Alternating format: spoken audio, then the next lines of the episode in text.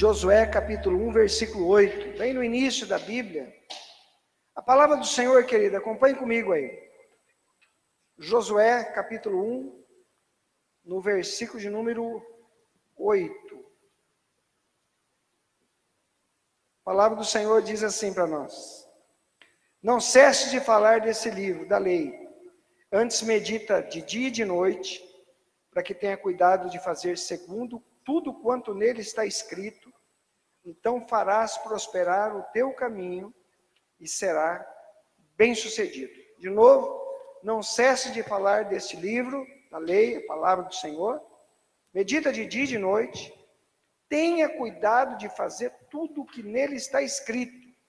Então farás prosperar o teu caminho e será bem-sucedido. Amados, essa palavra que lemos de Josué, capítulo 1, versículo 8, eu costumo pensar assim como uma receita, um princípio para ser bem sucedido, que é o que a palavra do Senhor fala. Interessante, amados, que o livro de Josué, em especial nesse capítulo primeiro, é um livro em que Deus está falando com Josué, despertando Josué, desafiando Josué. Por quê? Moisés havia conduzido o povo de Israel por 40 anos no deserto. E agora era Josué que entraria na terra prometida. E Deus chama Josué e fala: Josué, o meu servo Moisés está morto. Agora, Josué, eu vou estar com você, Josué. Onde você colocar a planta do seu pé, Josué, eu vou estar com você. Eu vou estar contigo. Eu vou te abençoar, Josué. Interessante que Moisés ele não pode entrar na terra prometida. Mas Deus dá o privilégio de Moisés ver a terra prometida, no monte chamado Monte Nebo. E quando você é, consegue é, ter essa visão de Moisés, ali no alto do Monte Nebo, é algo fantástico. Porque por 40 anos a única coisa que Moisés via foi areia. Via ali, experimentava a sombra de Deus na nuvem, à noite uma coluna de fogo, o restante todo areia, o tempo todo, todo o tempo. Mas na visão que ele tem quando ele olha assim lá do alto Monte Nebo, ele consegue ver as campinas do Jordão, ver o Jordão serpenteando todas as montanhas que tem ali. Uma região muito bonita, uma região muito rica, tanto na pecuária como na agricultura. Por isso que era chamado a terra que mana leite e mel. Terra maravilhosa, terra abençoada. E Deus está dizendo assim: a terra é maravilhosa, a terra é abençoada. Moisés pode ver, mas é você que vai levar o povo a entrar na terra prometida. E por melhor que seja essa terra, Josué, se o povo que está indo, se o meu povo entrar nessa terra, que é uma terra abençoada, mas sem experimentar caminhar na minha direção, essa terra não vai ser boa, não vai ser suficiente para eles. A bênção, Josué, não está na terra, está na minha presença junto com vocês. Por isso que Deus dá essa direção, fala assim: olha, Josué, não serve do livro da lei, não desvie para a esquerda nem para a direita, para que você possa ser bem sucedido naquilo que você andar. E a gente observa também nessa palavra, queridos, que há uma bênção do Senhor, né? No sentido, ó, é, eu vou fazer prosperar o seu caminho, você vai ser bem sucedido. E Josué vai com essa palavra, essa promessa de Deus, para a terra prometida. Mas a terra prometida não está livre. Só eles plantarem, só eles colherem ali, não. Aquela terra prometida tinham várias nações que estavam em juízo com Deus e Deus estava limpando toda aquela região.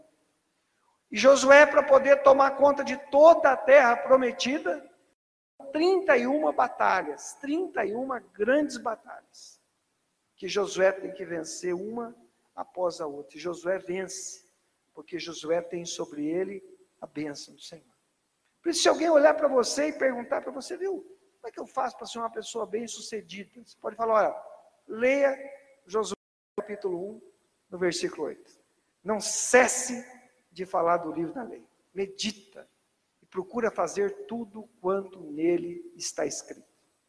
Mas se alguém perguntar para você, Qual é a receita para nunca prosperar na vida?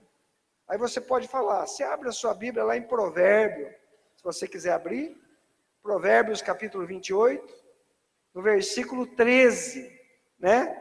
Aqui já é uma receita para que ninguém prospere. O que, que diz aí a palavra, Provérbios 28, 13? O que encobre as suas transgressões jamais prosperará, mas o que as confessa e deixa alcançará misericórdia. Olha que interessante. Aqui é a receita inversa. Se na primeira eu obedeço a Deus e vou ser bem sucedido em tudo aquilo que eu for fazer, prosperar os caminhos, Provérbio 28, 13 diz que aquele que encobre a transgressão, encobre o pecado, não confessa o seu pecado, vai vivendo ali numa vida de aparência, mas guardando no coração os seus pecados de estimação, a Bíblia diz o que? Jamais prosperará. Mas aquele que confessa e que deixa, esse alcança a misericórdia e alcança a bênção de Deus. E é simples, por que, que acontece isso, pastor? É que quando eu peco, eu me distancio da bênção de Deus. Quando eu peco, eu me distancio do Senhor. Porque o meu pecado faz separação entre mim, entre eu e o Senhor. E quando eu confesso o meu pecado, Deus me perdoa. Há uma palavra, querido, se você quiser só ouvir, está em Tiago, capítulo 1, verso 17. Mas preste atenção nessa palavra, o que, que diz aí? Toda boa dádiva e todo dom perfeito são lá do alto, descendo do Pai das luzes, em quem não pode existir variação ou sombra de mudança Tiago, esse Tiago que escreve a Bíblia é irmão de Jesus. E esse Tiago diz o seguinte: tudo que nós recebemos de, bem, de bom vem de onde? Vem do alto, vem de cima, né? João Batista tem uma das ministrações de João Batista que diz que o homem não pode receber nada de bom se não vier de onde? Se não vier de cima, se não vier do alto. Então quero que você vá pensando nisso, querido. A receita aqui da, ser bem-sucedido, a receita aqui do fracasso, e nós pensarmos que tudo que vem de bom, tudo que é, vem para o nosso bem, vem do alto, vem de si. Abra comigo agora a sua Bíblia em Provérbio, capítulo 10, 22. Um texto que a gente sempre lê, né? E a gente vai pensando um pouquinho sobre isso, a questão de eu experimentar a bênção do Senhor na minha vida, né? O que, que diz Provérbio, capítulo 10, versículo 22? A bênção do Senhor enriquece e, com ela, ele não traz desgosto. Querido, essa bênção de Deus não é o dinheiro, não é o dinheiro que enriquece. Não são os bens que enriquecem, mas a Bíblia diz que é a bênção do Senhor que faz a diferença. É a bênção do Senhor nas nossas vidas que faz a diferença. Por exemplo, tem um texto da palavra do Senhor, onde o Senhor faz um milagre tremendo, né? Lá em Lucas, se você puder abrir, Lucas capítulo 9, que a gente vai falando, às vezes fala assim, será que é verdade, pastor? Não, então vamos ver na Bíblia. Né? Quando você abre a sua Bíblia em Lucas, no capítulo 9, você vai ver que Jesus faz um milagre fantástico, algo tremendo. Lucas no capítulo 9. Você vai perceber como que é a questão da bênção aqui nesse texto. Lucas 9, versículo 14. Pode começar a leitura, Tiago. Lucas 9, 14. Porque ali estava cerca de cinco mil homens. Então disse aos seus discípulos: Fazei-os sentar-se em grupos de cinquenta. Tá, observe aí comigo, no versículo 14. Quantos homens tinham aqui? Você viu que essa, essa contagem é uma contagem judaica. Não está contando mulher e não está contando criança também. Então, se fosse para a gente pensar mulheres e crianças juntos aqui, mais ou menos quantas pessoas teriam? Eu imagino que seria mais de 20 mil pessoas.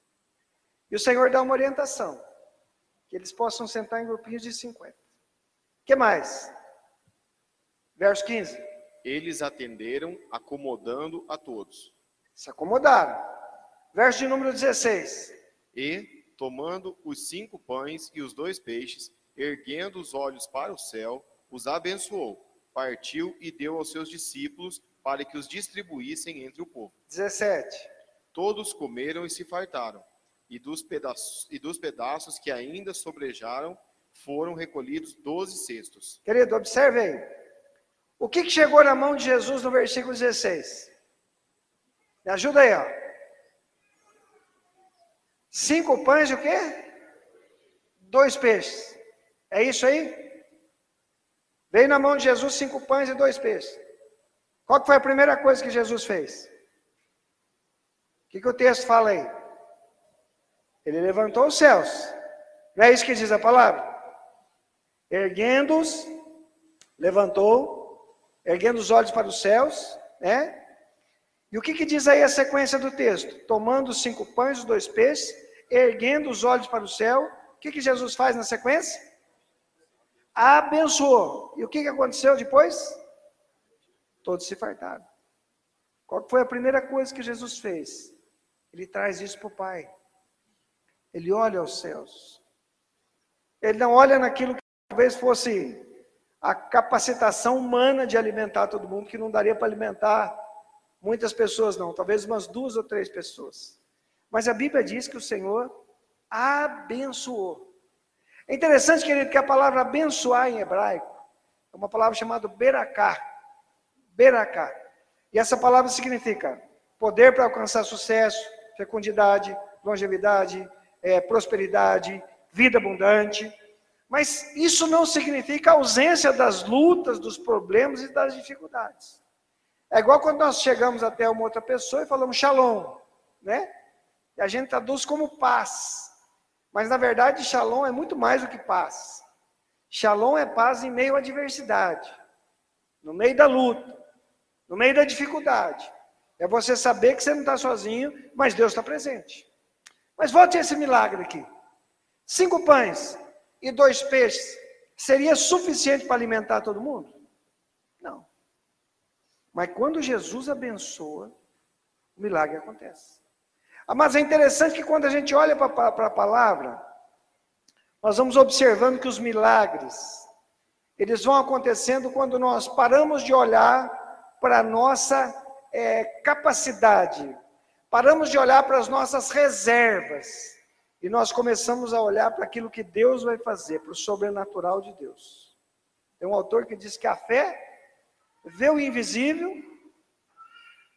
ela crê no inacreditável e recebe aquilo que é impossível.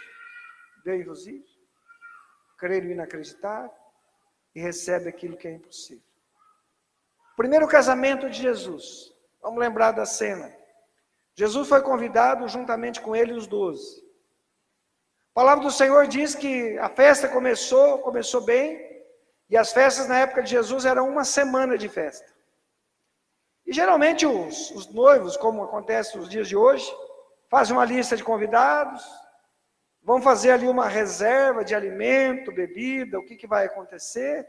E foi o que esses dois fizeram também, lá em Canaã da Galileia. No, num determinado momento acabou o vinho. Acabou as reservas que eles tinham ali.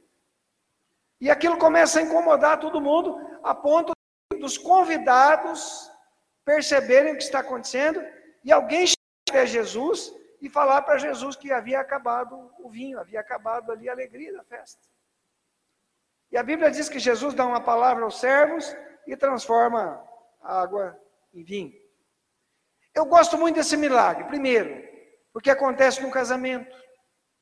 É algo instituído por Deus. É algo que nasce no coração do Senhor. Segunda coisa que eu gosto daquele texto é que Jesus foi convidado para estar no casamento. A outra coisa que eu gosto desse texto é que quando Jesus está convidado, ele está ali. E aonde Jesus está, a própria bênção de Deus está. E é o que acontece nesse casamento, é o que acontece com muitos casamentos. Com a história de muitas pessoas também. A história de muitas pessoas solteiras também, de famílias. Que há momentos na nossa vida que acabam as nossas reservas.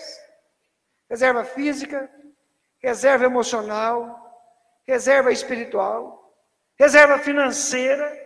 Nós lidamos com isso na nossa vida constantemente.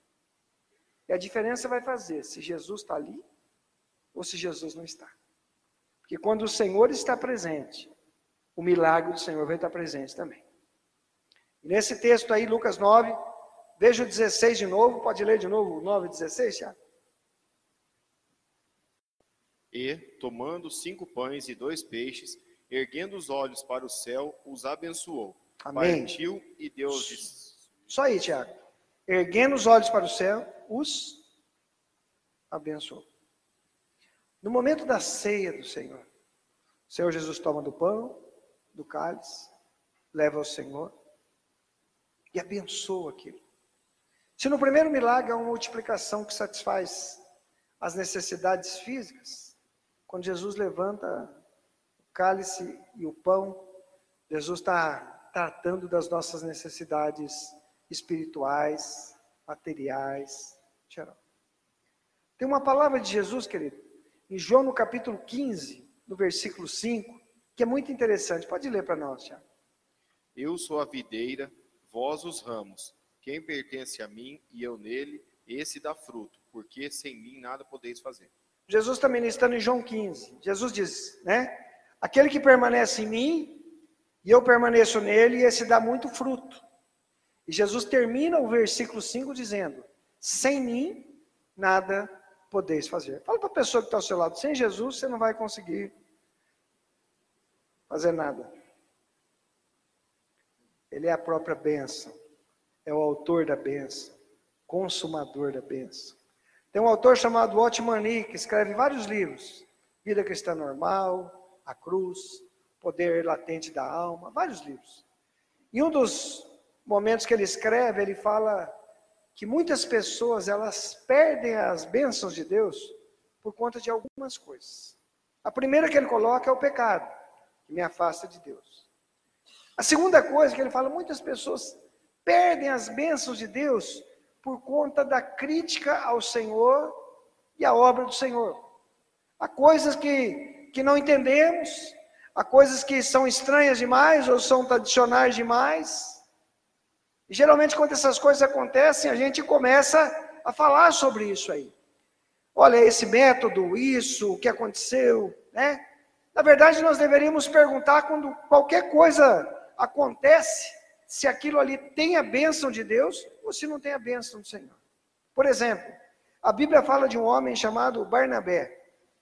Barnabé, se você ler o livro de Atos, você vai ver que ele aparece logo ali no início, ali pelo capítulo 4, aparece Barnabé.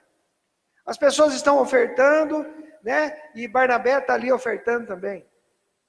A Bíblia fala que natural, o Barnabé era natural de Chipre, então ele nasceu em uma, uma região grega, de costumes gregos.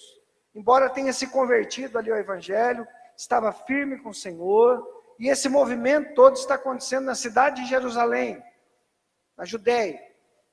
E de repente o Evangelho começa a ser espalhado para vários cantos.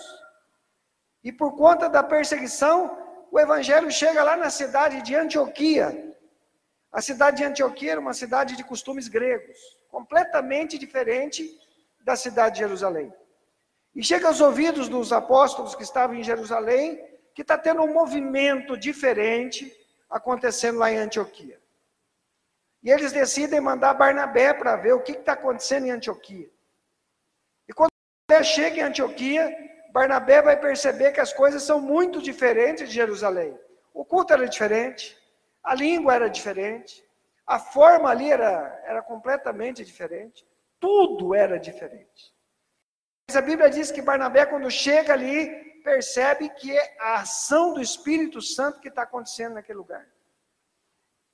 E Barnabé, a Bíblia diz que Barnabé se alegrou e insistiu aquelas pessoas que permanecessem do mesmo jeito que estavam no Senhor. Ou seja, o que Barnabé olhou não foi a forma, mas Barnabé percebeu que ali estava a bênção de Deus. Então, Otmani diz que nós perdemos muitas coisas por causa de pecado, outras coisas por conta da por criticar a obra do Senhor, as coisas de Deus. Nós perdemos as bênçãos quando viramos escravos das nossas próprias capacidades. Nós limitamos Deus à nossa capacidade, à nossa capacidade de entendimento, à nossa capacidade financeira, a nossa capacidade de eu consigo ir até ali, a nossa própria força. Aí nós deixamos de olhar o Senhor e olhamos para nós também. Perdemos a bênção de Deus quando nos falta fé. Perdemos as bênçãos de Deus quando parece que Deus está demorando e a gente resolve dar uma ajudinha para Deus. A gente resolve dar uma ajudinha para o Senhor. Fala para a pessoa que está ao seu lado: Deus não precisa de ajudinha. Pode falar. Sabe aquele negócio? Você pode me dar uma mão? Deus não precisa disso. Eu vou falar de um texto que fala exatamente isso aí. Outra coisa, nós perdemos a bênção de Deus quando nós quebramos os princípios do Senhor. Queridos, por que, que Davi vence Golias? Davi tinha a bênção do Senhor na vida dele. Por que, que Eliseu faz aquele milagre lá do azeite da viúva? Porque o Senhor era com ele. Amados, quando a gente lê a palavra beracá, que quer dizer bênção, esse, esse beracá ele vem de uma raiz, de um radical, em hebraico chamado berek. E berek significa ajoelhar. A palavra beracá tem a mesma, vem dessa mesma raiz. Eu comecei a pensar, meu Deus, a raiz da palavra abençoar é a mesma palavra ajoelhar. Tem sentido isso ou não? Começa a imaginar por que, que essas palavras assim têm a mesma raiz. Porque eu não vou receber nada de bom do Senhor se eu não me prostrar, não ajoelhar, e eu entender que quem faz a obra é o Senhor. Pastor, Davi é chamado homem segundo o coração de Deus? É. Mas Davi fez um monte de presepada. Fez mesmo, e a Bíblia mostra. Davi não tinha problema, no entanto, em receber a palavra de Deus. Davi era um homem que compõe um salmo que diz que não é a força do cavalo que ganha a guerra, mas é a bênção de Deus. Algo que Davi sabia era o que significava está com Deus. Ao momento que Davi resolve fazer o censo, o general de Davi chega e fala assim: não faz isso, Davi. Outra pessoa chega e fala: Davi, não faz isso. Mas Davi ele quer saber qual era a extensão do seu exército. Davi não sabia. Davi ia para a guerra, ganhava a guerra, voltava, e isso aconteceu várias vezes dezenas de anos. Mas um dia Davi resolve assim: eu preciso saber qual que é o meu plantel. Eu preciso saber quantos soldados eu tenho. E os profetas dizendo: Davi, não faça isso. Os amigos de Davi, não faça isso. Deus fala: Davi, não faz isso. Que quando Davi fizesse o censo, os olhos de Davi não iam estar mais na dependência de Deus. Iam estar na dependência de quem? Dos seus homens de guerra. E Davi faz o censo. Aí Deus chega para Davi e fala assim: Davi, você vai apanhar, Davi. Davi vai no fundo do quintal, colhe uma vara de amora, uma vara boa que não quebra fácil, você vai apanhar. Né? E Deus fala assim: Davi, você pode sofrer três tipos de punição: cair na mão do inimigo, então uma peste assim, ou acontecer tal coisa que eu vou estar trazendo aqui para esse lugar. E Davi fala assim: que eu caia nas mãos do Senhor e não nas mãos dos meus inimigos. Que eu caia nas tuas mãos, Senhor. Que Davi sabia, Davi sabia que Deus era gracioso, misericordioso. Davi sabia disso.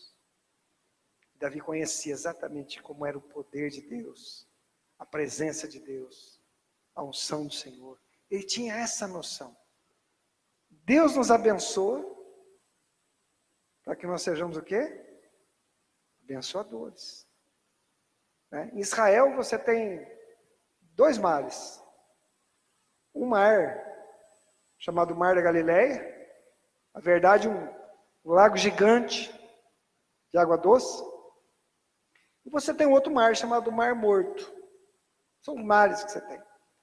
É interessante que em volta do Mar da Galileia, Jesus fez grandes milagres em volta do Mar da Galileia. Jesus andou por sobre o Mar da Galileia, Jesus fez o um milagre ali dos peixes ali no Mar da Galileia. As crianças brincavam ao, lar, ao lago do Mar da Galileia, aquelas pescas maravilhosas. Tinha vida. E é interessante que para cada gota que entra, que chega no Mar da Galileia, cada gota que entra, ela sai.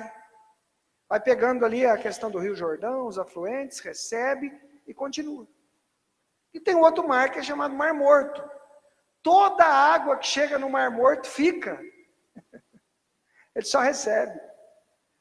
E o Mar Morto se chama Mar Morto porque a densidade de sal é uma coisa absurda. Não tem vida. Não tem vida. E tem um autor que diz que existem dois tipos de pessoas. Pessoas que são como o Mar da Galileia. Quanto mais é abençoado, mais abençoa. E diz que há pessoas como, que são como o mar morto, que tudo aquilo que recebe retém numa vida. Queridos, tem um versículo da palavra, nós vamos ouvir, está em 2 Coríntios capítulo 9, versículo 27. Pode ler, Tiago.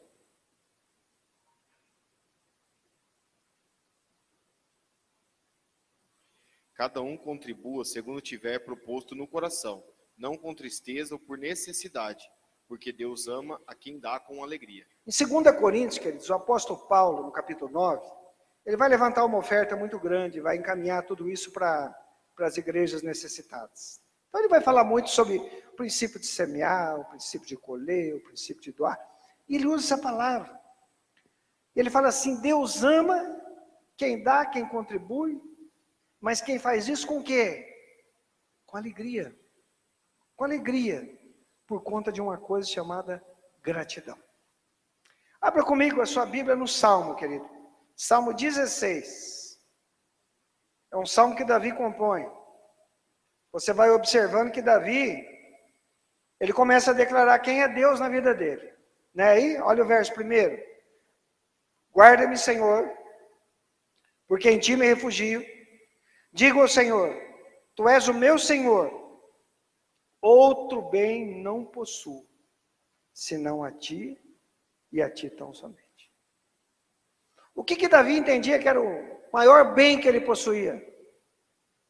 Era o próprio Deus, era o próprio Senhor. E no versículo de número 11, o que, que diz aí a palavra? Pode ler o versículo 11, Tiago.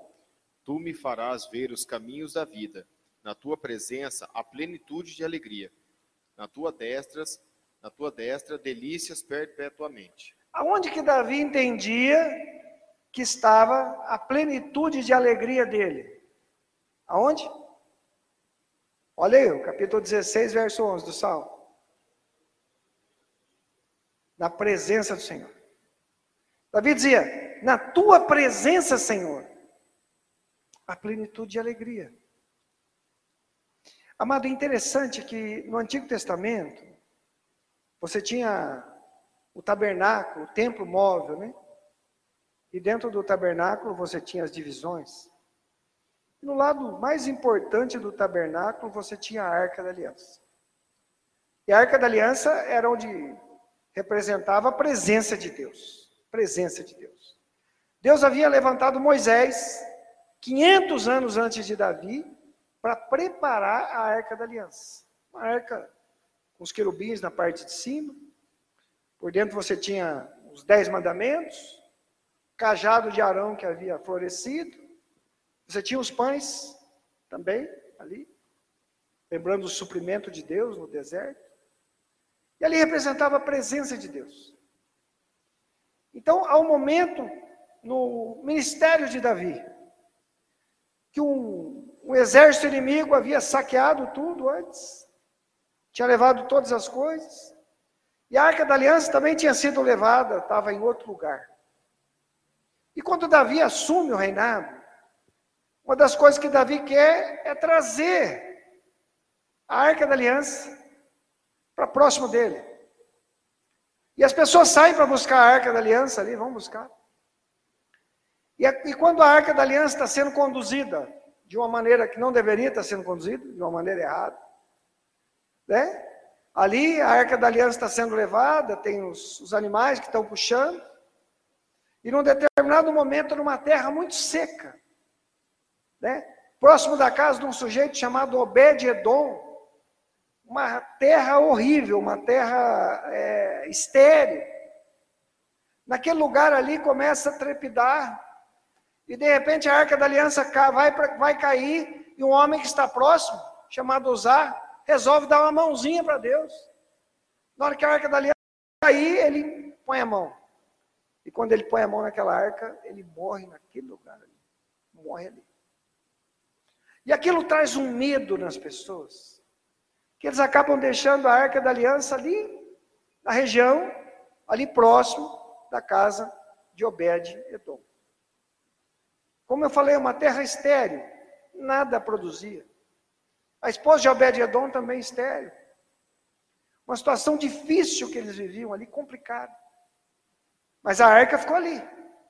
E a arca representava o que mesmo, queridos? Presença de Deus.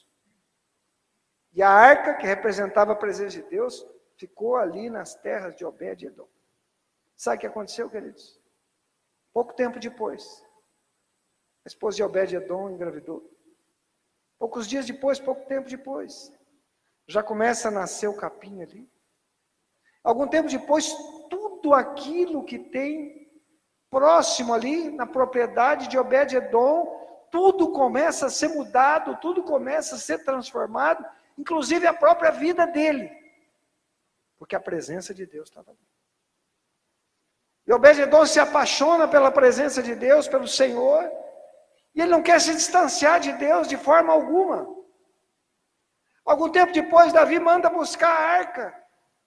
E quando a arca é levada, Obed-Edom chega para a família e fala: oh, vocês me dão licença, que eu estou seguindo a arca. Eu estou seguindo a arca, eu não consigo mais ficar longe da arca. Eu experimentei a presença de Deus, eu não quero ficar longe, não. E a arca é levada e Obed-Edom vai atrás. E acaba conseguindo um serviço meio da diaconia. E fica lá como os diáconos nossos cuidando. E a arca da aliança lá no seu devido lugar. Mas ele havia experimentado a presença de Deus prosperidade do Senhor, a bênção do Senhor.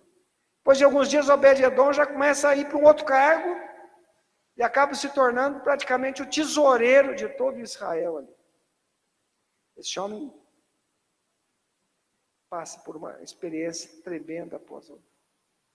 Porque Obed-Edom tinha descoberto algo sobre a presença de Deus. Algo que Davi descobriu, algo sobre a presença de Deus. Na tua presença, Senhor, há plenitude de alegria, plenitude de bênção. Quando Deus fala, Josué, não te desvie nem para a esquerda, nem para a direita, Deus está dizendo, Josué, não fica longe, não vamos ficar longe. Fica no meu caminho aqui. Ó. Nós vamos estar juntos constantemente. Josué, quando você peca, você se afasta de mim. E eu não quero isso. Fica junto comigo. Vamos ficar junto aqui. Fica aqui na minha presença. Amados, tem um homem na Bíblia que é chamado amigo de Deus. Quem lembra o nome dele mesmo? Vou dar uma pista. Começa com A e termina com Abraão. Por que, que esse homem era chamado amigo de Deus? Eu fiquei pensando, será que ele subornou algum anjo para ter mais amizade assim? O que, que será que esse homem fez? Porque o início da vida de Abraão é uma tragédia. O que, que acontece com os dois? Abra comigo a sua Bíblia em Gênesis 17, verso 1. Você vai ver uma palavra de Deus que serviu para Abraão, mas serve para mim e para você hoje também. O que, que diz aí Gênesis 17, verso 1, Tiago? Quando atingiu Abraão a idade de 99 anos, apareceu-lhe o Senhor e disse-lhe: Eu sou o Deus Todo-Poderoso, anda na minha presença e ser perfeito. O que, que Deus falou para Abraão? Anda onde? Na minha presença. A Bíblia fala de um outro homem antes de Abraão, que gostava de andar com Deus. Andava com Deus. Era um homem chamado Enoque. A Bíblia diz: Enoque andava com Deus. E a Bíblia diz: Deus tomou Enoque para si. Enoque foi arrebatado, Enoque não morreu. Foi levado diretamente para Deus. Qual que era o segredo desses homens? Eles andavam com Deus. Mas sabe qual que é o segredo da benção? Você ficar pertinho de Jesus. É você ter no seu coração esse desejo, como quem compôs essa canção, eu quero ser, Senhor, tua casa favorita. Tem uma canção que nós cantamos na igreja que fala, é, eu sou tua casa, né? Vem habitar em mim. Senhor, põe as coisas nos seus devidos lugares. Vem fazer a tua obra dentro de mim. Quando nós experimentamos a presença do Senhor, queridos, não há nada mais importante. John Wesley, o fundador da nossa igreja, finalzinho da vida. Tantas coisas Wesley fez. Quando Wesley faleceu, queridos, tinham mais de 10 mil grupos pequenos, espalhados ali pelos Estados Unidos, movimento começando também forte em outros lugares. E a frase, uma das frases finais de Wesley, Wesley assim: o melhor de tudo, o melhor de tudo, ele fala, é que Deus está conosco. Amado, você quer experimentar a bênção do Senhor? Caminhar com o Senhor. É a bênção do Senhor que enriquece. É a bênção do Senhor que faz a diferença. A bênção do Senhor está vinculada a eu me prostrar. A bênção do Senhor está vinculada a eu estar próximo do meu Senhor, junto a Ti, junto do Senhor.